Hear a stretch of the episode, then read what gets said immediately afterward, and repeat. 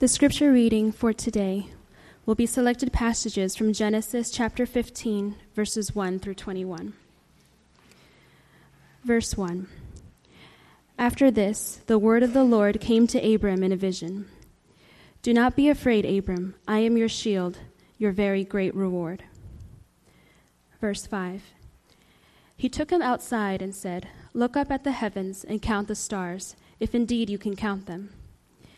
Then he said to him, So shall your offspring be. Abram believed the Lord, and he credited it to him as righteousness.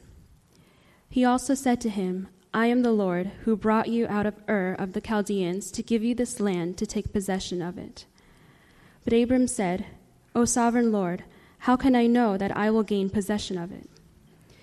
So the Lord said to him, Bring me a heifer, a goat, and a ram, each three years old along with a dove and a young pigeon. Abram brought all these to him, cut them in two, and arranged the halves opposite each other. The birds, however, he did not cut in half. Then birds of prey came down on the carcasses, but Abram drove them away. As the sun was setting, Abram fell into a deep sleep, and a thick and dreadful darkness came over him. Verse 17 When the sun had set and darkness had fallen, a smoking firepot with a blazing torch appeared and passed between the pieces. On that day, the Lord made a covenant with Abram and said, To your descendants I give this land, from the river of Egypt to the great river, the Euphrates. This is God's word. As we start the new year, we usually begin with a brief series, being a new church plant a brief series on the values of Metro Presbyterian Church. And we really begin, we always want to begin with the centrality of the gospel. And today, we're going to just take a brief stop and look at the book of Genesis, particularly the life of Abram, Abraham, one of the most famous figures in the Old Testament. If you know anything about the Bible, if you know anything about the religious community, three of the world's biggest, largest religions all claim Abram as a father of their faith. So who was he? Abram was called out of his social, economic, cultural, and religious context. And God appeared to him and promised that one day he would redeem all the world through one of Abram's descendants. That's Abraham. And so in Genesis 12, God comes to Abraham and he says, Get out, I want you to leave your country. Those days, to leave your region was certain death. It was the end of your life. It's not a flat world like we live in today. Everything was built around regional pockets. But God called him to leave. And uh, in Genesis chapter 12 to 13, we see he comes and he rides to Canaan. And God says, This is your land, the land that I'm going to give you. So I want you to stay. Beyond the fact that there are probably more fertile areas around the world that he could see even from an eye, you know, from just eye distance. He says, I want you to stay here. So he says, Leave. Then he says, stay. And, and, and you know, Abraham says, here? He says, yes, just trust me. Later on in Genesis chapter 17, Abraham says, You promised me a son, but I'm 99 years old, and my wife is pretty much 90 years old. Sarah is 90 years old. God says, I want you to wait. Just wait. Abraham says, How long do you want me to wait? God says, I want you to trust. He finally has a son, and in Genesis chapter 22, God says, I want you to offer up your son as a sacrifice. Abram says, The son that I've been waiting for all my life. How? Why? God says, I want you to trust. In each of these cases, go where? Leave for what? Just trust me. Wait for how long? Just trust me. Offer him up. Why? Just trust me. In every one of these cases, Abram passes the threshold and he triumphs. And as a result, Abraham lives a very, very big life. The circumstances don't master Abraham's life. How do you live a big life? That's what this text is going to teach us. How do you live a big life? And the Bible's answer, you can't groan about this, the Bible's answer is you need to have faith. In each case, Abram believed. He trusted the promise of God. How do you live a big life? How do you trust God in that way? The text today shows us and it's really a remarkable passage, one of the most wonderful passages in all the Bible, I think. We're going to learn three things in this text. First, Abraham's doubts. Second, God's assurance. And third, uh, the implications for us doubts, assurance, implications. First, we're going to look at his doubts, Abram's doubts. Just a chapter prior, Abram's nephew Lot was rescued from these tribal chieftains and it was a very violent time, and particularly in that region. It's still violent today in that region. But in that region, it was exceptionally violent. These tribal chieftains were about to kill his nephew Lot. And so there were lots of reasons to fear. He had just rescued his nephew, lots of reasons to fear. And in this context, then we begin with the opening, chapter 15. God tells Abraham, Do not be afraid. I am your shield, your very great reward. Now, there's two problems that we have with living a big life. And you're going to see both of those problems in this text. First, God says, I am your shield, your very great reward. But Abram responds. Verse 2, he says, basically, I'm going to paraphrase it a lot. He says, I know you're sure, but how can I be sure that you're good for it? How do I know? I mean, I know you're promising me all these things, but how do I know if you're going to pull through? How do I hook into your promise? How do I hook, how do I apply this promise of yours? That's the first problem. How do I trust? How do I know that you're good for it? We have those doubts all the time. How do I know? Verses 4 to 6, God reminds Abram of his covenant. He pretty much reiterates the covenant. He says, I'm going to give you a son. God reminds Abram of this covenant to, to basically renew and redeem his nation, his people, through one of Abram's descendants. I'm going to give you a son. And he, and he restores his covenant. He establishes his covenant with him. What is a covenant? A covenant is a life binding, love binding agreement. God is literally placing his name on the line for Abram's life. And in verse 6, it says that Abram believed him. Abram believed God, and it was credited to him as righteousness. Now, this part gets very realistic because the first part, we see the first problem we have Abram's doubt. How do I know you're good for it? Verse 7, God reminds Abram, I'm going to give you all this land. He promised him a son. I'm going to give you all this land. And here we see the second big problem with living a big life. God reminds Abram and says, You're going to get this land. You're going to take over this land. Verse 8. Abram says, Well, now, how do I know that I'm good for it? How do I know that I can accomplish this? How do I know that I can do this? So you have the two big problems. Verses, the first five verses, I'm not sure if you're going to be able to pull through for me. But then the next two verses, seven and eight, I'm not sure if I am good enough to pull through for you. And inherent in all this is what? God is reasoning with Abram. He's reasoning with him. He's open to Abram's doubts. Abraham has these doubts. God just reassures, speaks, it says, The word of the Lord came to him. He's speaking into Abram. We have that word of the Lord. That's our scripture. Through the word, God assures and comforts Abram. Through the word, he can assure and comfort us. Now, God comes to Abram and he says, I am the Lord, and I'm going to promise you this and this. And Abram essentially says, I don't believe you. I'm doubting you. I'm not really sure if you're really good for this. Abram has the audacity to question the sovereign Lord. He says, Sovereign Lord, how do I know? The, he's questioning the sovereign God of the universe. He says, I'm doubting you. I'm questioning you. I'm not sure about you. God could have easily said, Who are you? How dare you? But he doesn't do that. And what does that teach us? God is so faithful, so much more faithful than we think. He hears our doubts, He hears our fears, he hears our skepticism and he challenges us to work out our doubts and our fears and our skepticism. On one hand, what that means is you have the freedom to doubt. You have the freedom to question. What do you think prayer is? Prayer is the freedom to doubt, the freedom to question, the freedom to ask, the freedom to say, I'm not, I'm not sure about this. That means that we can come as we are. But on the other hand, God says, I'm not going to leave you alone in your doubts. I'm going to challenge you to work out your doubts. On one hand, you can come as you are, but on the other hand, you're not going to stay as you are. You can come as you are, but you can't stay as you are. You're not going to stay as you are.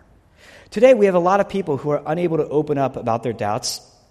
So, uh, you know, especially today, in an age where questions are, are considered, you know, sophisticated. It's considered a sophisticated life to be able to question things. So, on one hand, you have these traditional cultures that look down on people who doubt, thus increasing skepticism and fear and doubt. On the other hand, you have a secular culture that praises doubters, and so it increases skepticism and fear and doubt. Both create skepticism, skeptics and doubters, but here God says it's safe to doubt. I'm providing you a safe place to doubt.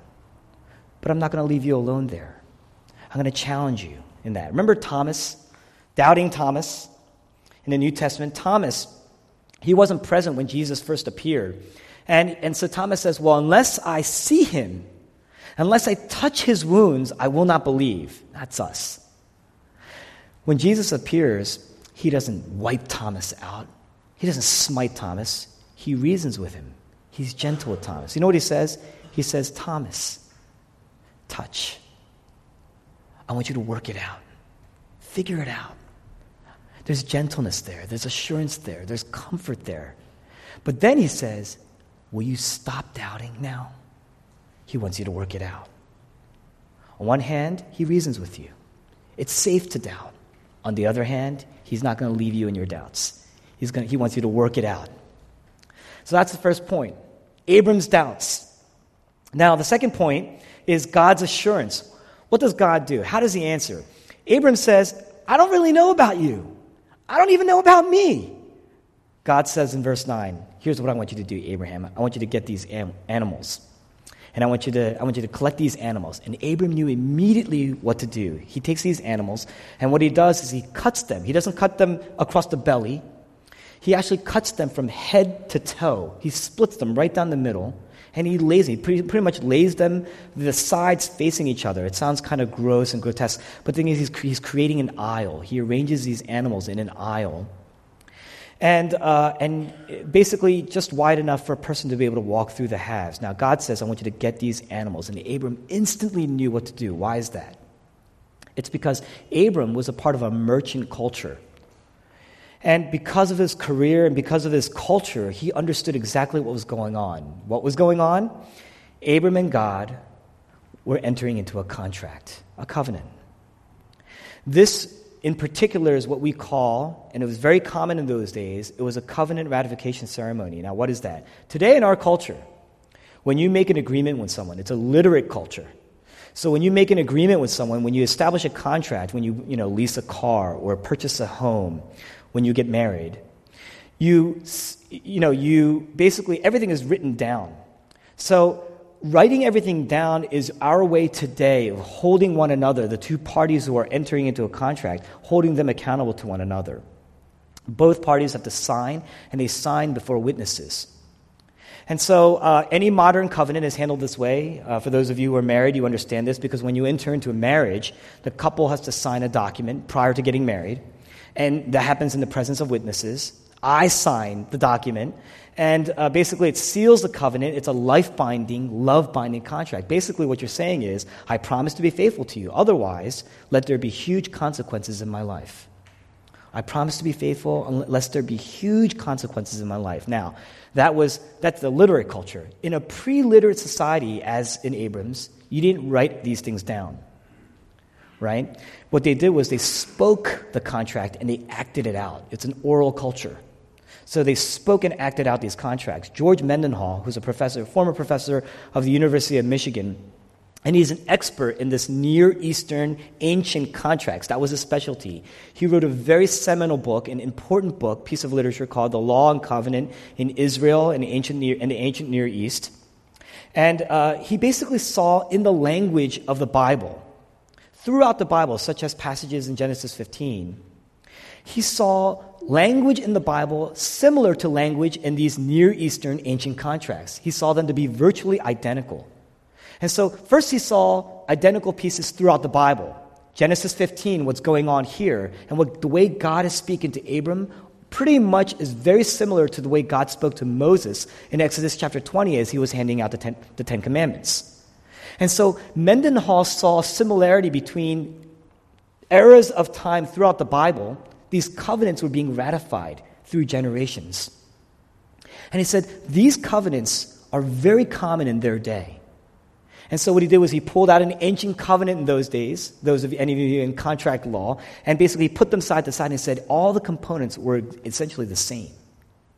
What God was doing here is speaking out or preparing Abram to speak out and act out a covenant that he was establishing with Abram. And the contract implies basically what they would do is a person would basically, the inferior party would basically take these animals, split them from head to toe, arrange them in the form of an aisle, and walk through the aisle. And as he walks through the aisle, mainly, or the contract is implying, if I do not live up to these terms, may I become like the animals that are lying. May I be split in half. May I be torn apart, ripped apart. May that happen to me. Huge consequences. May huge consequences befall me if I violate the stipulations and terms of the contract. May I be cut to pieces. May I be torn asunder. May I be cut off if I don't obey, if I violate it. That's covenant language. And it was always the inferior member, because obviously it's the inferior member wanting a contract with the superior member.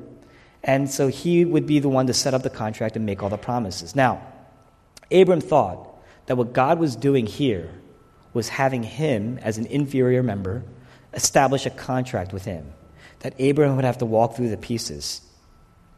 And this is quintessentially how we deal and how we approach not only people who wrong us, but how we approach God. We look at ourselves as weak and flawed, so we make promises. New Year's resolutions, that's what we do. When you look at somebody who's wronged you, think about, I'm not talking about, you know, spilling a cup of water on you. I'm talking about when somebody really wrongs you to the point where they hurt you. What do you do? How do you do? Immediately, you view them as inferior and weak. And mainly, what you do is you're establishing a contract with them. You say, I know you failed me, you miserable fool of, you, of a person you are. And so here's what I'm going to do. If you want to get back into my good graces, you are going to do A and B and C. And if you do not, if you fail, there are going to be huge consequences. It's how we talk to our children, oftentimes. It's how we talk to our spouses. It's how we speak to one another, close friends in the church, or just outside the church, anybody. The law, it's just our natural self to be able to say, you are inferior, and so I'm going to set up these stipulations, and if you agree to them, if you fail, there will be huge consequences.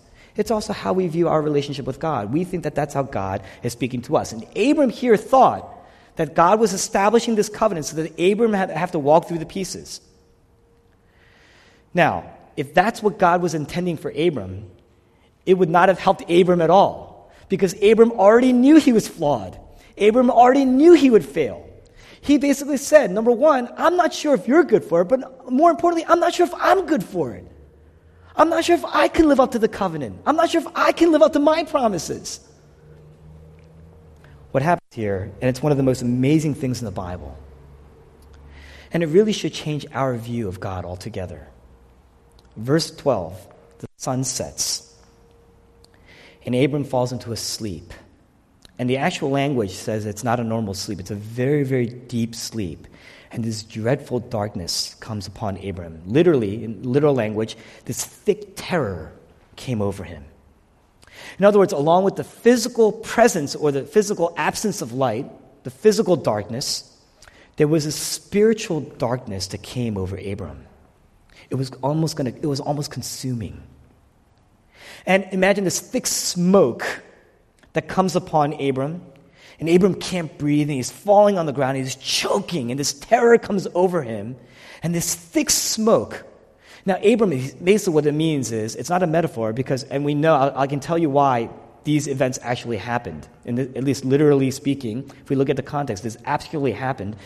Abram is on the floor and he's choking and he's struggling with God and he's struggling with himself and he's struggling with doubt and he's, and he's struggling with whether or, not he, whether or not he could trust God and he's struggling with whether or not he can live up to God's commands and he's choking and he's alone. And here God comes upon Abram and he starts making promises to Abram. Abram's struggling here, this thick smoke with the heavy weight of who God is the heavy presence of God. He's struggling with the, the heavy brilliance of God. The heavy significance, the glory of God is literally coming on Abraham. It's consuming him. it would have consumed him. And then in verse 17, this smoking fire pot with a blazing torch passes through the pieces. Now, commentators, they say that this billowing smoke, it's like a blaze, imagine a smoke filled lightning. Now, when we think of lightning, we, we see a flash. But this lightning holds its form, and it's smoking, and it passes through, literally walks through the pieces. What's passing through the smoke, what's passing through the pieces is not lightning. But these are tokens, the smoke and the lightning, these are tokens or emblems of God's immediate presence, His glory presence. We see it all through Scripture. Uh, Mount Sinai, God is about to hand the Ten Commandments to Moses. What do they see? A huge pillar, a smoke and fire lightning, holding its form. Presence of God, the brilliance, the heavy weight, the significance of God. Even Moses, the great Moses in the Bible says, I'm terrified. That's what came. And as it passes through, God makes this oath, this promise. And as he's walking through the pieces, mainly what he's saying is, and I'm gonna, again, I'm going to paraphrase, he's saying, I'm putting my life Abraham, I'm putting my reputation, I'm putting my name, I'm putting my significance, I'm putting my whole character on the line for you. If I don't live up to my promises, if I don't live up to my oath, may I become like these animals on the side. May I be cut up. May I be torn apart, ripped to pieces. May I be torn asunder. May I be cut off from the land of the living. May I experience hell and wrath and torture. Now, that's God speaking to Abram. Incredibly remarkable for, on various levels. One, in ancient contracts, the king would never, the superior figure would never walk through the pieces. Only the, it was only reserved for the inferior party. Contracts always favored the strong Contracts always favored the superior. It was the inferior, like Abram, who we were supposed to walk through, the one who was weaker, the one who had doubts. But here, what do you see? God has chosen to make himself weak. God has chosen to make himself weak. God has chosen to put himself under Abram. He says, I'm indebting myself to you. I'm going to I'm going to make myself under you so that you will know that I will treat this as if you are the superior one. And I will live up to my promises all the way. And I'm going to put my reputation and my life on the line for you. Look at the faithfulness of God. Look at the gentleness of God. Look at the patience and love of God. Abraham here, he's saying, I'm not sure about you. And God says, I, I'll make you sure he establishes a covenant, a real covenant, something tangible for Abram to see and know in his context. And he says, Yes, I will promise you, and now you know I'm putting my whole self on the line for you. I'm willing to put my life on the line. Inherently, what God is actually saying, and this makes it even, this makes it pretty powerful. He says, If I don't deliver on my promises, may my immortality become mortal. May my infiniteness become finite. May my immutability, my unchangeability become mutable, changeable, transformable.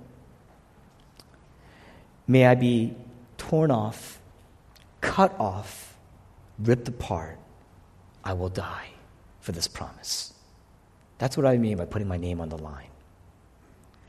And this and only this will answer to our first big problem with living a big life. The first big problem is how do I know that God will pull through? God says, I will put my life on the line. You can trust me. I will put it on the line. I will put, I'm willing to put everything at stake. I'm willing to put everything on the line. That's why we know we can trust Him. That's why we know that. But that's not it. What's even more remarkable is that here God is, he passes through the pieces, and he makes this oath. We see this in verse 17. And then verse 18, The covenant's complete. It says, there, God made a covenant with Abram. It's complete. Abram never walks through. Abram's the weaker party. He never walks through himself. And this addresses the second major problem we have with living a big life. On one hand, God says, if I don't put through, if I don't pull through, may I be cursed, may I be cut off, may I be torn asunder. But because only God walks through, He's saying, I will absorb all the risk. Abram says, How do I know if I can pull through? God says, I will absorb all the risk. Even if you don't pull through, I will pay the penalty. I will pay the price. If I'm not faithful to the promise, I will pay the penalty. I will pay the price. You know I'm good for it. But if you are not faithful to the promise, I will pay the penalty. I will pay the price. In other words, your faithfulness, Abram, has nothing to do with this blessing that I'm going to give you. It's all by grace. I will absorb all the risk. It is unconditional. Now, Abram is probably perplexed. I mean, he's just been given full assurance. How's that possible? I mean, he's been given full assurance. I mean, God can't just ignore the fact that I'm unfaithful. God can't possibly ignore the mistakes that I've made. A few chapters back, he made tons of mistakes. God can't possibly just ignore that. Otherwise, he wouldn't be just. He wouldn't be a good God. That means evil can actually just persist. He must have been perplexed, but we don't have to be perplexed. Abraham, he might have been perplexed, but we don't have to be perplexed because we know. Centuries later, in Mark chapter 15, Jesus is on the cross. And what happens? A thick darkness comes over the land, a dark terror. What's happening? The real terror is coming on Christ. The real reality, the real heavy brilliance, the real significance of the wrath of God is literally coming on Christ. So, on one hand, there's a physical darkness. It says darkness came over the land. But on the other hand, there is this thick, dreadful darkness. The spiritual wrath of God is coming on Christ. And Jesus Christ experiences the terror of God. Abram the dark terror, he was eventually comforted. Why? Because that terror was the presence of God and it was his comfort. But here is Jesus on the cross, and with the darkness came the terror of God's wrath, the absence of the presence of God. Jesus is on the cross and he's struggling with the weight of the wrath of God. Jesus, he's choking on the cross and he's struggling on the cross and he's tortured and he's being ripped apart. Jesus, he's the greater Abram. Perfectly keeping the covenant to his dying moment on the cross, he says, My God, my God, why have you forsaken me? And you know what that means? What, he, what he's saying is, My immortality has been made mortal. My infiniteness has been made finite. Although I've delivered on every promise, my body and my soul are being torn asunder has been cut up. I've been tortured physically, but now I'm suffering the eternal torture of being separated from God. That is the hell. That is hell. Being separated from God. He says, I'm experiencing the wrath of God, hell on the cross. I'm being torn to pieces. My heart is being ripped apart. Isaiah chapter 53, verse 8 says, He was cut off from the land of the living. And yet, Jesus says, it's finished. The debt has been paid in full. Jesus is there saying, If I was not faithful, I would have paid the price. But because you cannot be faithful, I will absorb all the risk. I will pay the price in full. To the end, Jesus Christ fulfilled every aspect of God's covenant promise made with man. And he became the curse. 2 Corinthians chapter 5 verse 21 said God who had no sin became sin. God made him who had no sin to become sin so that we might become the righteousness of God. In verse 6 of this text, Abram believed and God credited him with righteousness. Who paid the credit? Who paid it off? We are credited with the righteousness of God. It says that we can become the righteousness of God because Jesus Christ became the curse. Jesus Christ became sin so that the justice of God would be satisfied so that the mercy of God and the love of God and the grace of God would be satisfied. Jesus was overwhelmed by the justice of God so that we could be overwhelmed by the love of God, by the grace of God. Isn't he trustworthy? Isn't God faithful? I mean, that is something to take with you in the new year. Isn't God faithful? Is he not gracious? I mean, he had his life ripped apart, torn asunder so that you could live a big life. Could you not trust Him? Could you not give yourself to Him? What are the implications? Third point. What are the implications? Very quickly. First, every other religion says, do this and you will be saved. But see, if you do that, if you live like that, you're still trying to walk through the pieces. And that's going to create lots of brokenness in your life. It's going to create brokenness of the soul because you will feel you'll be overwhelmed by your guilt. It's going to create tremendous spiritual fatigue. I mean, are you not tired? This is the new year. Are you not spiritually tired? Physically tired, sure, but spiritually fatigued. So it's the end of work in a sense. And in that sense, that part of your brokenness can be healed. You can't deliver. I mean, the only requirement, the only prerequisite to really getting this is to say, you know what, I can't deliver. How do I know that I can fulfill this? I can't. I'm flawed. I'm broken. Here's my brokenness. Here's my failure. You can come to God with your doubts because you can trust in the gospel. But you can come to Him with doubts about yourself. You know, David, King David, as he's as, he, as God covenanted with David centuries later after this text, David says, at one point, he says, I'm not sure if I can do this. This is a lot of pressure to be able to become a kingdom that's going to last forever, for all time, I'm not sure if I could do this. God says, I will do it. I will do it. I will establish your throne. I will establish your kingdom. Is he not faithful? Jesus says, It's finished. It's done. You don't have to walk through the pieces anymore. I've been torn asunder. If you trust in the grace of God, you'll know that you are free of sin you'll know that you are free of guilt. You'll know that you can't earn His righteousness. You can't earn God's favor. It has been earned for you and, paid in full. Any opportunity you take to try to work for that, that's called sin. That's actually called sin. This is the freedom from guilt. Jesus said, It is finished. You're saying, I don't trust that. You're still saying, I'm not sure if you can deliver. He has delivered.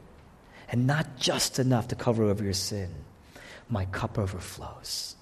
He has delivered and delivered and delivered. That's the gospel. Now, next, what that means every one of our sins today, every sin that we commit, I'm not talking about just the acts of sin. I'm talking about the deeper, inner, soulful sins that drive all the things that are overtly sinful in our lives. It's really because we don't, essentially, we don't trust in His promises.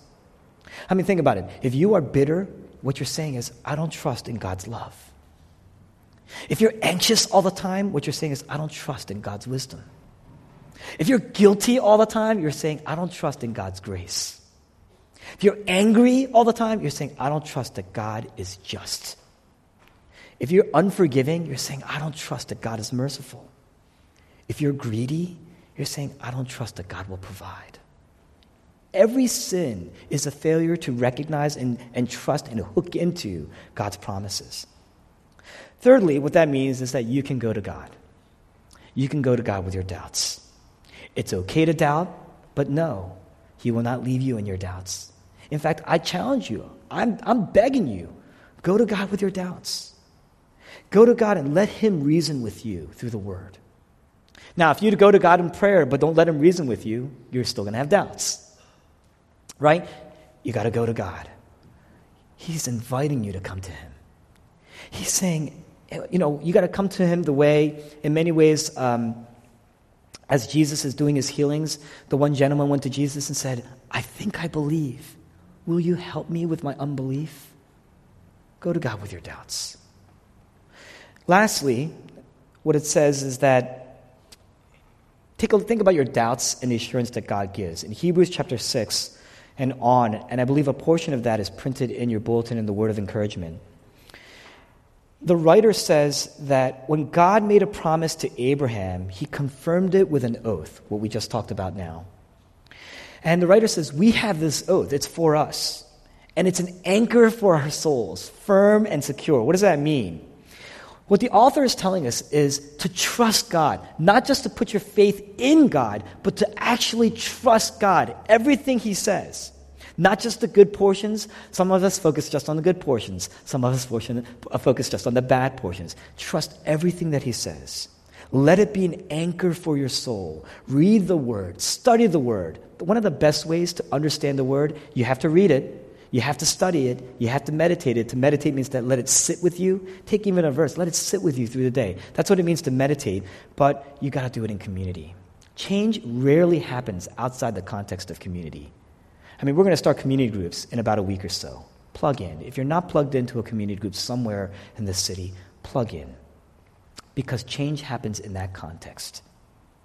Read the Word, study the Word, meet in community. And as you do that, and as you go to God with your doubts, and as you go to God with your failures, and as you go to doubt, I mean, a lot of times we don't even doubt that we're going to mess up. We know. Go to God with those things. And, and let Him reason with you through community, through the voice of community, biblical community, not just any community, through the voice of the Word let it speak to you. Let it work with you. Let it argue with you. Let it reason with you. Trust God, not just in God. Trust Jesus and what He's done, not just in Jesus. Hook into His promise. And if you hook into it, if you hook into the promise of God to redeem you, to renew you, to save you, to love you, to remake you, he doesn't just leave you as you are to remake you. No matter where you've been, no matter who you are, no matter what you've done, no matter what kind of suffering you're enduring, you will see God is gracious, God is faithful, God is kind, God does provide. Will you make that your prayer? Not just for the new year. This, isn't a, this wasn't intended just, to just be a New Year's thing. I kind of just slipped that in there. But will you make that your prayer? For all of life unto glory until you see him again face to face. It will be remarkable. You will live a big life. You will make a. You know what a covenant is? I said it earlier in the call to worship. A covenant means as I indebt myself to you, that means I have to give up certain freedoms. When I first got married, I, my biggest fear was giving up certain freedoms. I had freedoms. I, you know, when you're single, you have so much freedom. You can do so much on your own. And you, you feel like you have unlimited potential to do all these kind of things. And I, what I loved, one of my favorite parts about being single, um, and I can't go too far, my wife's sitting right here, so I, you know, one of my favorite parts about being single was I got to, I got to uh, do whatever I wanted to do outside, and then I get to come home to an empty house. Now, some people hate that. I love that. I love coming home to an empty house. It's clean just the way I like it. There are two things that will ruin your life, okay?